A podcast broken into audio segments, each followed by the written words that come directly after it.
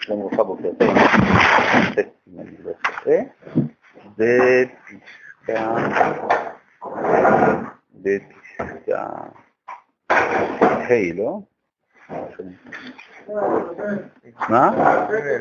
ג' לא למדנו. אה, לא למדנו. ג', בסדר. יסוד התשובה הרי הוא מביא רפואה לעולם כולו ממש. מה זה יסוד התשובה? לא עצם זה שאני תשובה, עצם זה שקיימת האפשרות של התשובה. בעולם, זה מביא רפואה לעולם. זרם הרצון. גומר את פעולתו בתוקף דווקא על ידי צאתו מהלחץ. כן, כלומר, זה משל פיזי. אבל אה, זה גם נכון מבחינתנו נפשית, כלומר, אם יש לאדם איזושהי תשוקה, איזשהו משהו שהוא רוצה לבצע, והיו הרבה עיכובים, כשזה יוצא לפועל, זה בא בעוצמה יותר גדולה, מאשר חובות שאדם מצליח לצאת ידי חובתו באופן קבוע. בעלי תשובה ממשיכים בחיל היתירה, זה ביטוי של הזוהר, כן, כוח מרובה, את עוז החיים ממקור הטוב. המעשים והברואים כולם, כולים, כלולים בהווייתם, בהווייתם, כן? של ניקוד עם אומץ הרצון המתגלם באדם בזיו תפארתו. כלומר, זה שוב בנוי על היתרון שהבחירה החופשית שבאדם היא ביטוי מותער, מוקטן, של הבחירה החופשית הכללית של ההוויה. הרי כתוב במפורש שהארץ חטאה. איך יכול להיות שהארץ חטאה? הרי היא לא אדם. אבל לפני שהיה האדם, הארץ היא הייתה האדם. כלומר, היא הייתה הישות, האדם בעצם והקוסמוס היו דבר אחד, ואז הבחירה החופשית שאנחנו פוגשים אותה היום רק באדם, הייתה בעצם מצויה בהוויה כולה. לפני שהופיע האדם, האחר מול הקדוש ברוך הוא זה העולם. יפה.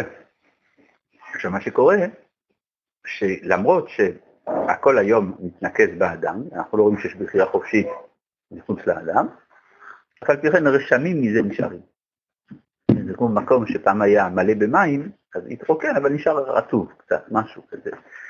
אז גם פה, איך לידי... דרך האדם, זה העניין. לכן הוא אומר, המעשים כולם כלולים בהווייתם ממועץ הרצון המתגלם באדם. תגיד תפארתו. נדחפים הם היסודות הכוחות והתולדות אל כל רוח. מי משים בהם אור, חיים, שיטה וסדר, להפריח טוב, לסור ממוקש רע. כוחות אנרגטיים יכולים באופן סתמי להגיע גם לטוב, גם לרע. מי, אז מי נותן כיוון? הרצון הנעלה. עוז המוסר המאיר בספקלריה של מעלה. ועוד יותר רחב, אספקלריה זה הכוונה אה, הסתכלות. יש, מה, מה הכוונה? אה, המילה אספקלריה זה בא מהלטינית ספקולריה. ספקולריה זה מראה. כן? איך אומרים באיטלקית זה מראה? ספקליו. אז זה אותו דבר, כן. שלמה. יש כמין השתקפות של המציאות במבט של מעלה, יש עין אלוהית. כתוב בגאולה כי עין בעין יראו בשוב השם ציון, שכדי לעבור את תהליכי הגאולה באופן בונה, צריך לכוון את העין האנושית כלפי העין האלוהית. אז יש דבר כזה, מבט של הקדוש ברוך הוא, זה אספקלריה של מעלה. יש בכלל הנושא של האם יש סדר במציאות או לא, זה עניין של תפיסה תרבותית. למשל, אנחנו רואים שבשלב מאוד קדום של ההיסטוריה, אצל בני שם, במיוחד אצל השנים, התחילו לכתוב רשימות של מלכים, מי מלך לפני מי. כן? בשביל מה לכתוב דבר כזה? כן? מלך כזה, מלך כזה, מלך כזה. זו תחושה שיש כיוון. זה, זה ראשית הרעיון הזה. זה, לכן זה קשור לבני שם. שם בעלי מטרה. שם זה מטרה. לשם מה. כן, אז מה שאומר...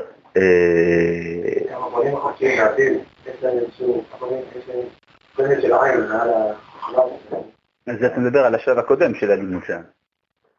דיברנו, זה כשהוא דיבר על האספקלריה. עכשיו, כן, כן, הבנתי, אבל זה כשהוא דיבר, אתה מתייחס למה שהוא דיבר על אספקלריה. אני כבר התקדמתי לשלב נוסף בלימוד, אנחנו מדברים עכשיו על זה שיש סדר וכיוון, שזה לא קשור לסמל של הבונים החופשיים. כן, טוב, אה, ואיפה היינו? אה, כן. אה, בגילוי דעת של גוי קדוש, אה, האם זה רק אדם אחד, זה גם פועל, אבל אם זה אומה שלמה, גילוי דעת של גוי קדוש, נעשים המעשים כולם אגודה אחת, לעשות את רצון המלך הקדוש הגבוה במשפט, והמקדש בצדקה. אנחנו הרי בתפילות, שימים נוראים, מזכירים את הפסוק הזה בברכת הקדוש. בשביל מה? אני מדבר כאן על זה שאני חוזר בתשובה, מה זה קשור ל"ויגבע השם צבאות במשפט". אלא מדובר שמה על תשובת הכלל. אז זה דברי ישעיהו הנביא שם, שהוא קורא למלכות, לממלכה, לעשות תשובה. אז כשזה פעולה של התשובה של הכלל, זה עוד יותר גדול.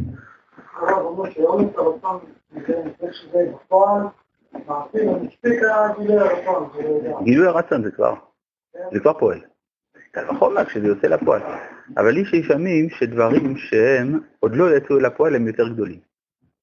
למשל, יש לך רעיון. הרעיון הוא עשיר מאוד, אבל אתה מבצע, זה דבר קטן, זה רק צד אחד של מה שיכולת לחשוב, נכון? נכון, אז, דווקא מה שאומר כאן, שעצם קיום הרצון הזה, זה כבר פועל את השינוי של אופי המציאות.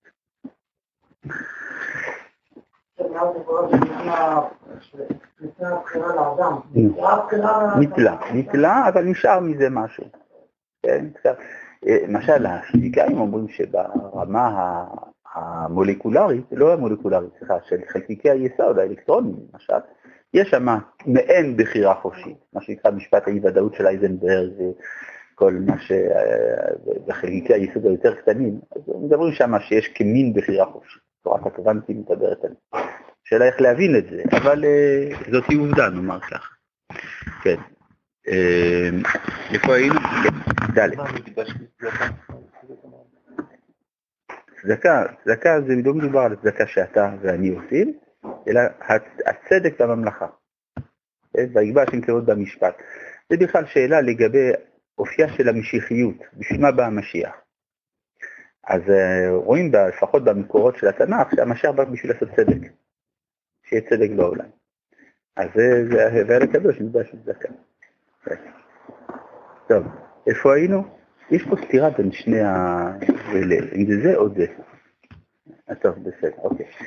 זה ד' רפיון רצון הבא מתוך השיפוע הטבעי בתשובה. בן אדם עושה תשובה על חטאיו, מדובר פה על חטאים, אז זה מחליש אותו קצת. הוא כל הזמן חושב על החטא, צריך לתקן, יש איזה חולשה.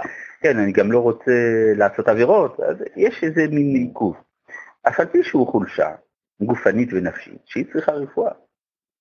מכל מקום יש בה גם כן הרבה מן העדינות והצנזון וקרת הרוח, אבל כל פשעיה תכסה אהבה. כלומר, אנחנו צריכים להתייחס בסלחנות כלפי תופעות מעין פתולוגיות של התשובה. יש דבר שחידשו חוקרים, דווקא שעסקו הרבה באוכלוסייה של מאה שערים, מה שנקרא סינדרום אלול.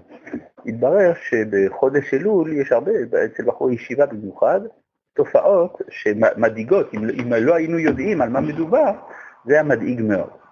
אבל זה עובר עם יום כיפור, ואחרי יום כיפור זה עובר. אז זה בסדר. אז זה עונתי. כן, זה עונתי. כן. עכשיו, יש גם בכלל השפעה של העונות על מצב הרוח, זה לא כזה חדש. אבל זה, זה דברים שקיימים, והרב אומר, בוא נאמר, אף על פי שזה מזיק, אבל בכל זאת, זה יפה, יש בזה זיכוך, יש בזה עדינות, צריך להתייחס לזה בהבנה. מה? התופעה של אלול, זה מה שאנחנו יוזמים על זה, לא? עוזבים? יוזמים. יוזמים. כן, הם אומרים למשל אצל האשכנזים, שבימי קדם, ככה אומר רבי ישראל סלנטר, כשהחזן היה מכריז על חודש אלול, עוד באב, כן? אז כל העולם היה נחרד, ואפילו דגים שבים רועדים. כן. עד היום הזה, בזופניק למשל, והשטיבלח ליד הבית שלי, כשאומרים אלול, כולם צועקים. שומעים את זה עד